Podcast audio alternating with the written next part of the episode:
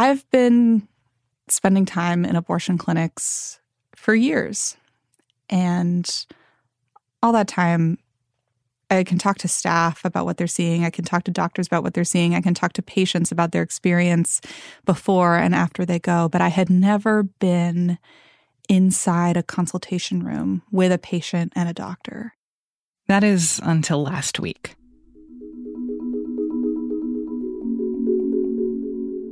Caroline Kitchener is a national politics reporter for The Post. And last week, Caroline sat in on a consultation with a patient at an abortion clinic in San Antonio. There was a woman who was lying on the table getting her ultrasound. She had her hands on her stomach and she was staring up at the ceiling. And as they were doing her ultrasound, her eyes were like clenched, closed tight shut, like she was just tensing her whole body because she had just been told about the law in Texas. A law passed in September that outlawed abortion after six weeks of pregnancy. She knew that it all came down to this moment. Was she before six weeks? Was she after six weeks? Was she going to be able to get her abortion? And she was waiting to see what they were going to say. And then the doctor, after, gosh, it was like a minute, and it felt long to me. It must have felt longer to her. The doctor says, You know, we can see your pregnancy, and unfortunately, we can see cardiac activity. We can see this flicker that means that you can, you know, unfortunately no longer get your abortion in Texas. And she just starts crying and crying, and there's more silence. But then the doctor says, you know, don't worry, you know, it's it's going to be okay. We've got a clinic in Oklahoma. You've just got to get there. We can do that for you. But then she goes out to the front desk and she goes to make her appointment at this other clinic.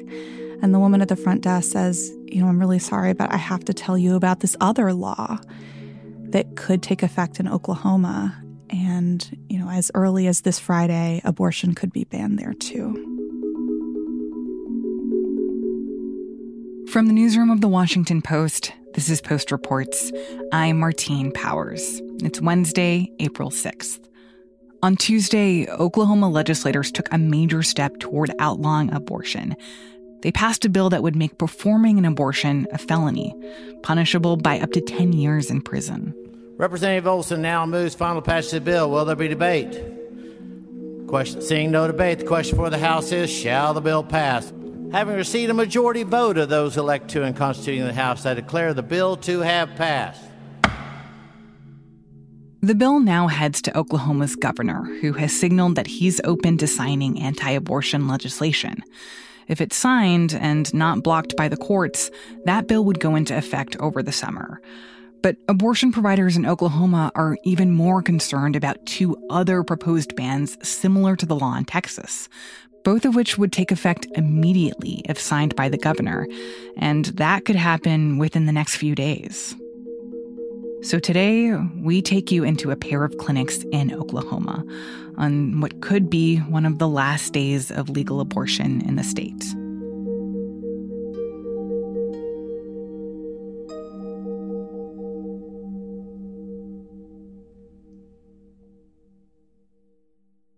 So, Caroline, it seems like a lot is happening very fast on the ground in Oklahoma right now. Can you walk us through these three bills that are being considered and how they would impact abortion access in the state? Everybody has been focused on this big Supreme Court case, Dobbs v. Jackson Women's Health Organization, that the Supreme Court heard in December and is going to come down with a decision this summer. That case could overturn or significantly weaken Roe v. Wade. But in the meantime, there are actually a couple of states that are you know, passing bills that could take effect before then, bans that could take effect before then. And one of those is Oklahoma. So there are two bills that everybody had been paying pretty close attention to. They were both proposed this year. They're both modeled on the restrictive Texas law that has been in effect since September. A seismic shift on abortion rights. As of this moment, Roe v. Wade essentially upended. At the stroke of midnight, the most restrictive abortion law in the country went into effect in Texas. It essentially bans all abortions after six weeks. Both of these bills use the sort of uh, novel legal strategy that has allowed the Texas law to really evade court intervention. That strategy is, you know, empowering private citizens to be the ones to enforce the law and sue anybody who helps facilitate an abortion after the six week mark. So both of those bills they both got the Texas style enforcement mechanism, which makes them harder to challenge in court. And they also both would take effect as soon as the governor signs them, which means that they could t- really take effect just very, very fast. So, those two bills, both of them have passed one chamber and are waiting to be heard by the other chamber. There's one that's a total ban on abortion and one that is a six week ban on abortion. That six week ban was actually heard in committee today and could move to pass the second chamber at any time within days. Now, then there was another bill that really took everybody by surprise yesterday. It was a bill that was initially proposed and moved through the Senate last year, and the House kind of defied a lot of expectations by putting it on the agenda the night before they heard it and they heard it and it passed. And that is a total abortion ban that makes it a felony to perform an abortion. And that does not use the Texas style enforcement mechanism. And it also wouldn't take effect until the summer. So abortion providers, I think, of, of the three are more concerned about the first two because of the, the, the real urgency, the, the fact that they could really take effect any day. So it seems like for the woman you met in the consult in Texas, and for many women in her position, there's this intersection between the law that previously passed in Texas, SB 8, and the laws up for debate in Oklahoma. So can you walk us through how the situation in Texas has impacted what we're seeing now in Oklahoma? Well, pretty much immediately after the Texas law took effect in September, patients started leaving Texas in droves. Patients who were past the six week mark or close to it were thinking, okay, where else can I go? And more than any other state, they ended up in Oklahoma. Now, Republican lawmakers in Oklahoma saw that. You know, they they took note of that and they have been watching as the numbers have been ticking up at the clinics in Oklahoma that, you know, used to pretty much see Oklahoma patients, some Arkansas patients, but you know, these clinics didn't have a ton ton of traffic. Now the clinics are totally overwhelmed. And you know, Oklahoma is a very very anti-abortion state. And lawmakers there they weren't happy about what was happening. It, it, a state of emergency exists. And so, yes, we've got to save lives I wish we could have saved them six months right ago. After. Yeah. And so you just weren't in session. Yeah, weren't in session, and. Um, so, one of the people that I talked to was Republican State Senator Greg Treat, who is in leadership in the Senate and for whom abortion is a major issue, a big part of the reason that he got into politics. He is extremely passionate about restricting abortion access in Oklahoma. And, you know, when I sat down in his office with him, he told me that he really is open to trying anything that will help limit the number of abortions that take place in Oklahoma. You know, we talked about how he felt about the number of Texas patients that have been coming into his state. And he said, you know, it's sickening when he thinks about it. That's the word that he used. It's sickening. It's sickening. Um, and that's the reason we're making every effort to get our laws uh, changed. So, Caroline, you were actually in Tulsa last week. Can you talk a little bit about where you went and why and just set the scene for us? I wanted to do the journey, you know. I I thought to myself I, I was actually really tempted to do the drive from San Antonio to Tulsa, which is about nine hours, um, because I wanted to feel what it was like to drive nine hours, like these people that I was talking to were doing. And, you know, in the end, I, you know, I, I was by myself. I didn't want to drive by myself at night. So I ended up taking a flight. But even that, you know, there was no direct flight from San Antonio to Tulsa. So like the women who have the ability to fly, you know, I had to had to do a layover. It was expensive, it was long, even just to fly. And when I got there, I met up with my reporting partner, producer Rennie Svirnovskiy. And that other voice that you're going to hear in the audio from the day, that that's her. Oh shoot. Well, yes. Um, where are we driving? Caroline has led us astray. Um, so I, I, I, was going to a particular clinic. It's called Tulsa Women's Clinic. Gosh, I don't know. How would you describe this area? It's sort of kind of strip molly, but like not brand name strip molly and as you're driving up, you know, you kind of immediately know that you're coming up to an abortion clinic because you pass first a crisis pregnancy center, which is an anti-abortion organization that really tries to, you know, offers free ultrasounds and, and really tries to get patients to change their minds about abortions. Um, and you see this sort of big sign that says, you know, we welcome all patients, especially Texas patients, or some, something along those lines and there's like a, a big print at the bottom of the sign Texas and all states, we can help.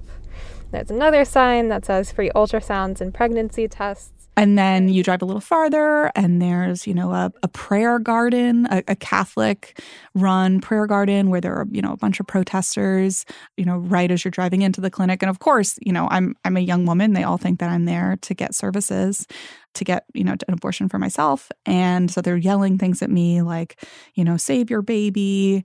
You know, I, I get out of the car and a clinic escort comes up to me to try to sort of safely usher me inside. And I, you know, say, I'm a journalist. They still want to, you know, help usher me safely inside because these people are yelling at me. But I, you know, and then and then I get inside and and start talking to some of the patients that were there that day.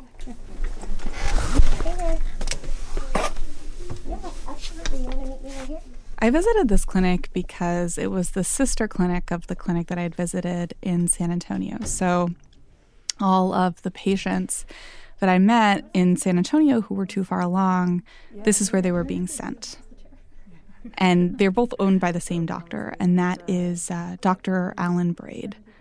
That might be a familiar name to some people because this was the doctor who um, got a lot of national media coverage back in gosh, it was it was mid September. Um, he performed a abortion after the six week mark in Texas, and then he wrote an op ed in the Washington Post saying that he had done that, which you know he, he did in order to prompt lawsuits, hoping to overturn this restrictive law when we got to the Oklahoma clinic, you know, Dr. Braid wasn't there. He does go, you know, about, about once a month, but he wasn't there when we were there. Instead, we got to talk to his daughter. So, my name is Andrea Gallegos. I'm the administ- executive administrator here and then at our San Antonio location. And she talked to us about how things have changed at that clinic since the Texas law took effect. So, pre SB 8, a patient calls on a Monday to be scheduled. We could schedule her Thursday or Friday of the same week. We didn't have a terribly high volume of patients, um, but we would service Oklahoma, Kansas, Missouri, Arkansas. She rattled off some numbers about, you know, how many patients they used to get before the law and how many patients they get now, and just the the really stark difference in that. So July, pre SB 8 a total in the month of July 235 patients just that's just total okay? August total 220 with 28 patients from Texas.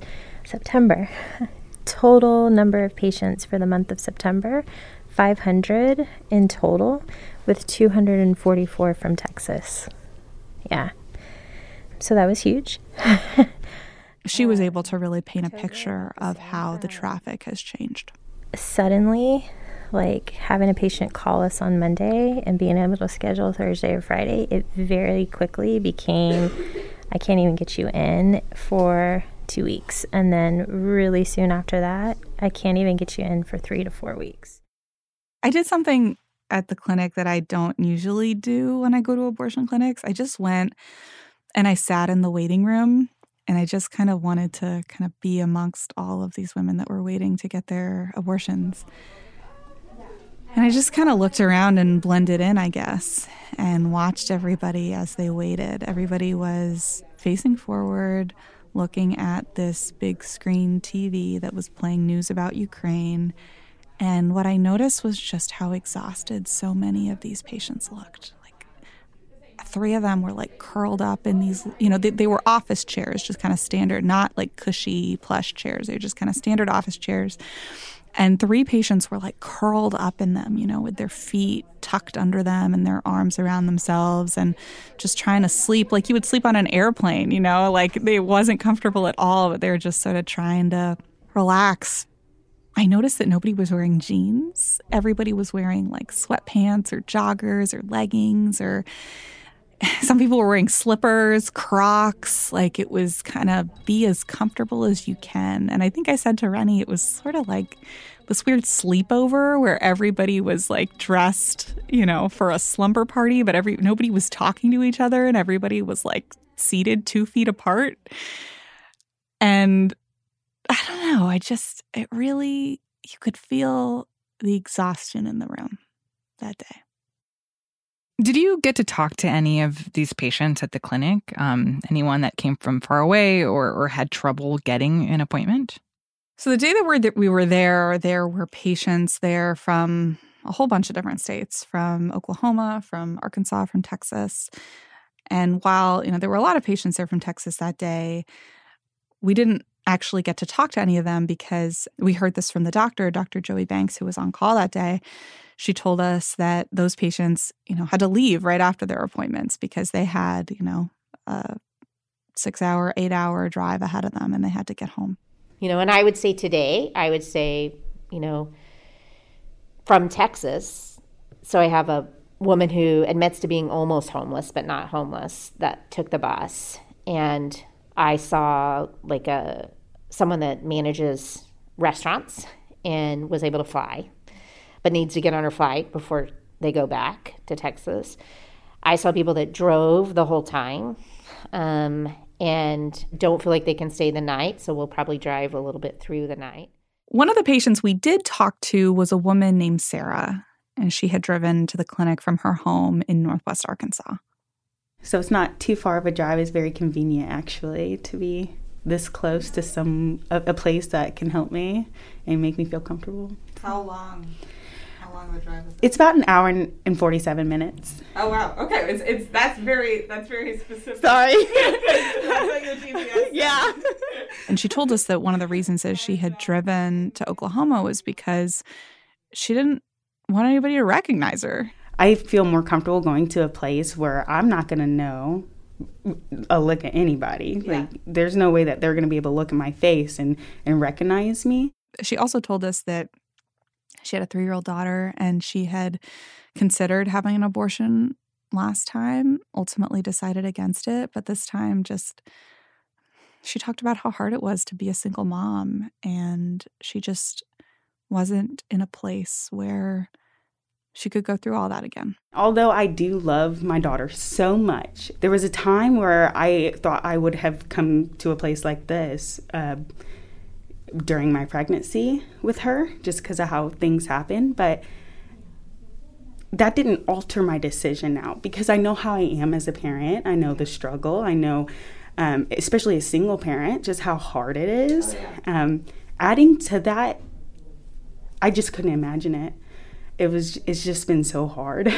so, this honestly is a true blessing to be able to do this and have my choice to do it. So, sorry. We talked to Sarah about the laws that were being considered, and she hadn't heard about any of them. It's not really talked about where I'm from.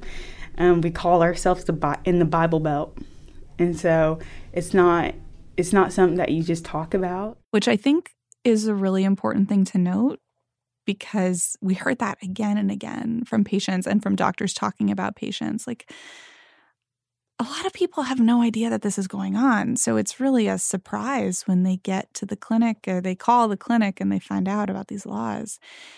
Like I said, I mean, the most people don't know that they're pregnant at 6 weeks. So what you are seeing in Texas is a lot of people learning about this law and coming in earlier. You know, sometimes I'm hearing from doctors even before you get a positive pregnancy test because people, you know, maybe had unprotected sex and are a little bit anxious.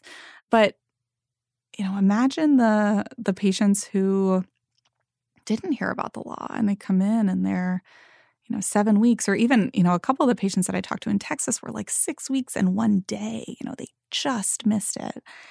And, you know, imagine if you you didn't even know about the law and then you come in and you get that news. It's like a double whammy of surprise. And that was something that Sarah felt really acutely. How many women know that they're pregnant before that six week term? And most of the time, they don't even show positive. I took a pregnancy test when I was five weeks pregnant and it said negative. So, how, how is that expectation supposed to be relied on if we can't, if the test that we trust can't even tell us the accurate time that we're pregnant? Like, it's just not fair. What other moments and conversations stood out to you at the Tulsa Women's Clinic?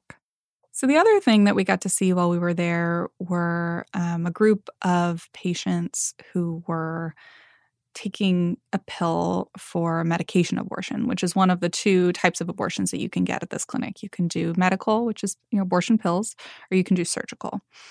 My colleague Rennie recorded this, she was in the room when they were actually taking the pills. So, what we're going to do is talk about how you're going to take the medicines. So, the first medicine you're taking a day is the one that's in the box, and you'll take that one here, and it's called Mifeprex, and that's the one that stops the pregnancy.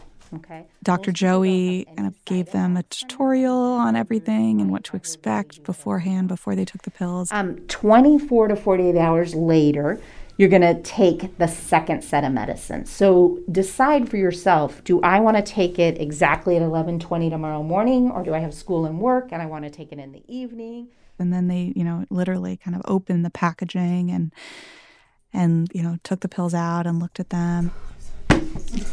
I know you won't feel anything from this, but you know, it's normal to have that whole yeah, it's normal to have that emotional reaction even though it's a medicine right? You're taking yeah. care of your body, you're making decisions that you need to make at this point of your life, but we don't expect you to be like, all is fine. It can be all is fine, or it can be this is emotional for me, and all of that is totally acceptable. You need me to open it though, yeah. because you have beautiful fingernails. Um, there was this one point where one of the women got really emotional. She seemed really nervous, really anxious, and the other patient in the room started to comfort her. You got this.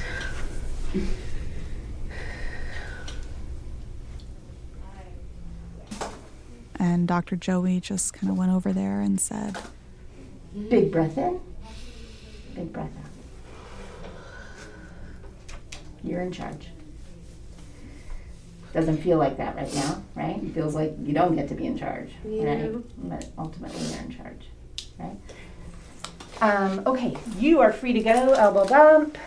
Call us for anything at all, and then I'm going to go write your prescription real fast. Does that sound good? Yeah, you can throw that away. Uh, drive safe back home. Get a good lunch today. The whole time that I was there that first day, I was thinking about the fact that every patient that I talked to that day Every patient that I saw that day was going to walk out of that clinic and have the procedure that they had come there to have.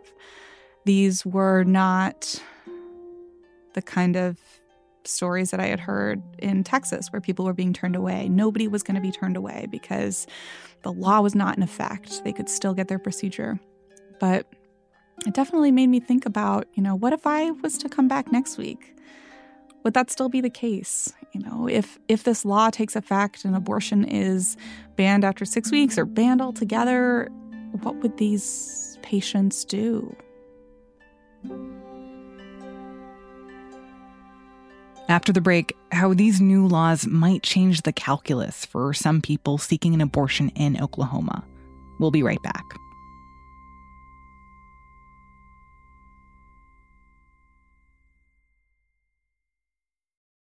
In laws, love them or hate them, you're pretty much stuck with them. And when you're a ruler in the Middle Ages, that can be a serious problem. It might even land you dead. I'm Dan Jones, and on season 4 of This Is History, I'm telling the story of England's weirdest king, Henry III. He's in way over his head, and he's surrounded by bloodthirsty relatives with their eyes on his throne. To listen, search This Is History and follow wherever you get your podcasts.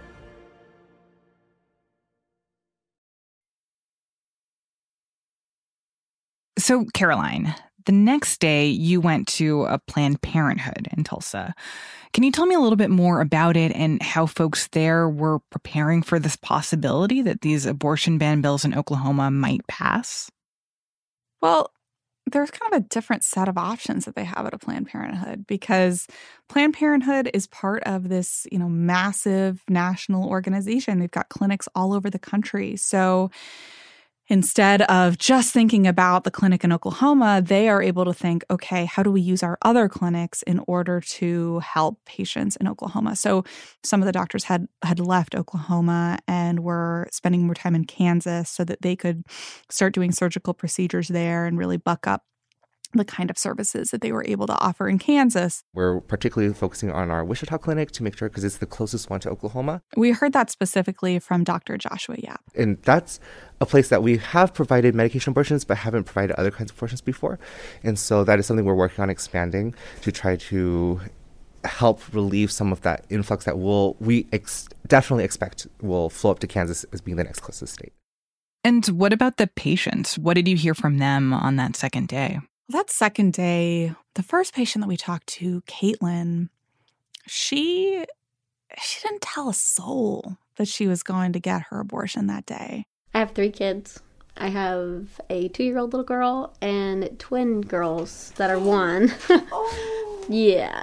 Um, I was married to their dad. I'm still in the middle of my divorce. I have a boyfriend hence why I'm here. She told her partner that she was pregnant, but she was just planning to say that night that she had a miscarriage. She took the abortion pill, and, and that was what she was going to tell her family. I can't tell him, obviously, because he would be upset, heartbroken. He would love to have a baby with me. Believe me, he tells me every day. Drives me crazy. But I just cannot right now. And She's from a very conservative Christian family, and she didn't feel like the people in her life would be accepting of her choice. And I've actually never been for abortion. Hmm. Like my whole life, I was raised, I mean, my sister last year thought about it, and I was like, no, I don't. My mom like shunned her, mm-hmm. and then she ended up not. But then I asked her, you know, what if this law takes effect you know what what what if what if you would have had to have driven hours right? She was able to to just slip out of the house and say that she was going to a doctor's appointment. But i, I asked her you know what what if you had to to really make a long drive? And she said no well you know i would just keep the baby because i wouldn't have any other excuse to tell my family. I wouldn't have any way to to cover this up basically because I can't give an excuse of why I'd be leaving the state. That's just a whole other lie in itself. So no, I wouldn't. I would have just kept the baby. It really struck me how kind of simply she said that. Like it was just like, oh well, yeah, you know, I, I just continue on with this pregnancy. But it put me in a huge bind, and I'm not. I hate even saying bind. And for her, you know, continuing a pregnancy wasn't necessarily going to be you know, a, a decision she was really happy about. She talked to us at length about all of the very severe postpartum symptoms that she had had with her last child and how much she didn't want to go through that again. And then the last patient that we talked to right before we went to the airport, her name was Faith. She was from Oklahoma City. And she didn't want to be recorded, so we won't be hearing her voice today, but I can tell you a little bit about what she said to us. Faith wants kids. You know, she just said, Look, I'm not in a position right now to have them. I work at a bar You know, I'm I'm making ends meet. When I have a kid, she said, you know, I want to be I, asked her, like, where, where do you want to be when you have a kid? And she, the first thing she said is, well, I'm going to be rich. and I am going to be able to give this kid everything that they want, everything that they could ever dream of. You know, I'm going to have a great career, the kind that I always imagined for myself. And I'm going to bring this kid into a stable environment where I can truly care for them in the way that I want to. She had she started this kind of journey by calling around to, you know, the abortion clinics in Oklahoma City and Tulsa, and she was not able to get an appointment. She said she tried and tried and nowhere had space. And so she went online and looked for other ways that she could do an abortion herself, essentially. Um, she talked about looking up herbal remedies, even like mechanical ways that she could you know, end her own pregnancy. She talked about, you know, going on a really long run. I think she talked about, um, you know, even like different implements that she saw online, looking up YouTube videos, things that, you know, could really potentially harm her, but she was ready to do. I asked her, you know, what if you were not able to get this appointment? What if this law took effect? You know, if what if you came back next week and this procedure was no longer legal in Oklahoma, what would you do? And she said, You know, I would have watched those videos, I would have figured it out on my own.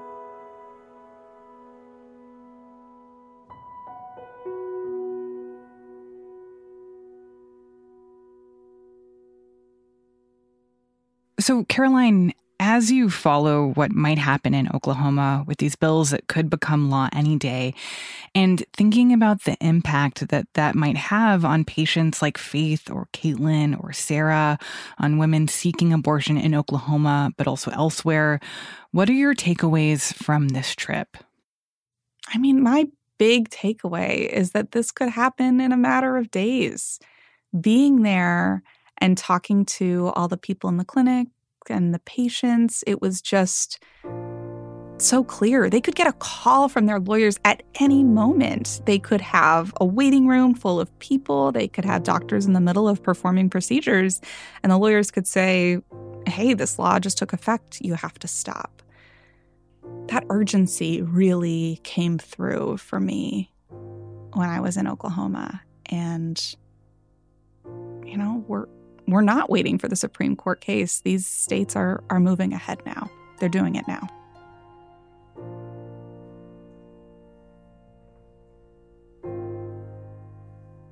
Caroline Kitchener covers abortion for The Post.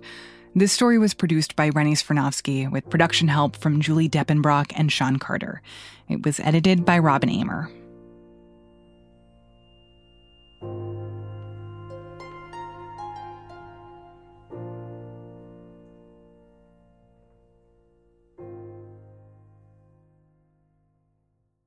Before we go, there is one more thing that I'm excited to tell you about. This incredible podcast that my colleagues have been working on for months just dropped today. It's called Broken Doors. Reporters Jenn Abelson and Nicole Dungca have spent months investigating no knock warrants. Their reporting was inspired by what happened to Breonna Taylor, a young black woman who was killed in her home by police in the spring of 2020. So let's take a listen to the trailer.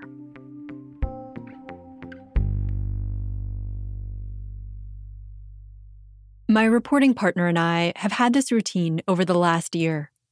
We'd be digging through warrants, affidavits, lawsuits to see how many times they're targeting multiple houses in no knock raids because it's incredibly dangerous and a lot of the ones. And when we'd see something unusual, we'd start talking to people. So you didn't get to see the search warrant? No, I never seen it. Still haven't. I have a copy. Do you want me to read it or do you? Agree. This is how we started one of the most exhaustive investigations into the use of no knock warrants in the American justice system. It was such a simple issue break down the door and preserve the evidence. I'm embarrassed to think that I was an advocate of that. You, you believed that they needed to preserve the evidence. Yes. That this was a huge problem for officers across the country. Yes. It was knee jerk.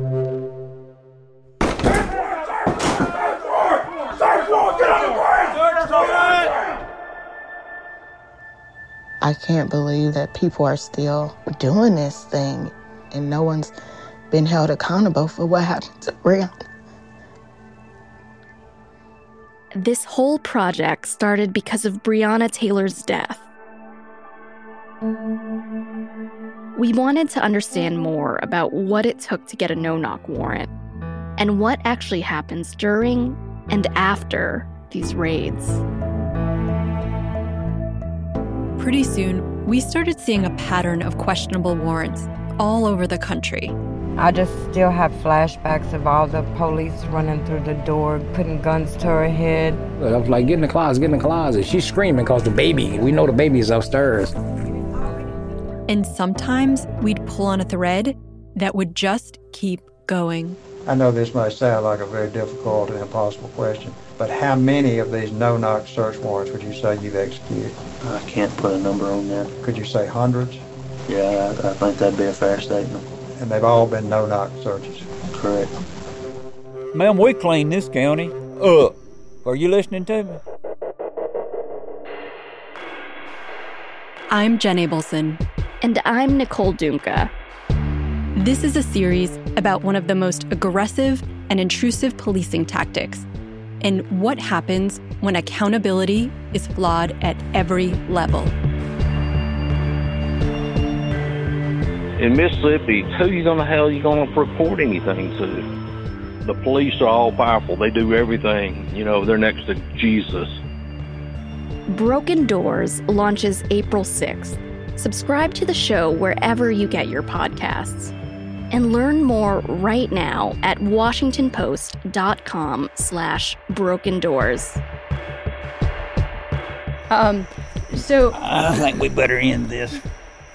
I don't. I, I'm not comfortable with this. The first three episodes of Broken Doors are out now. Find it wherever you listen to podcasts. That's it for today's episode of Post Reports. I'm Martine Powers. We'll be back tomorrow with more stories from the Washington Post.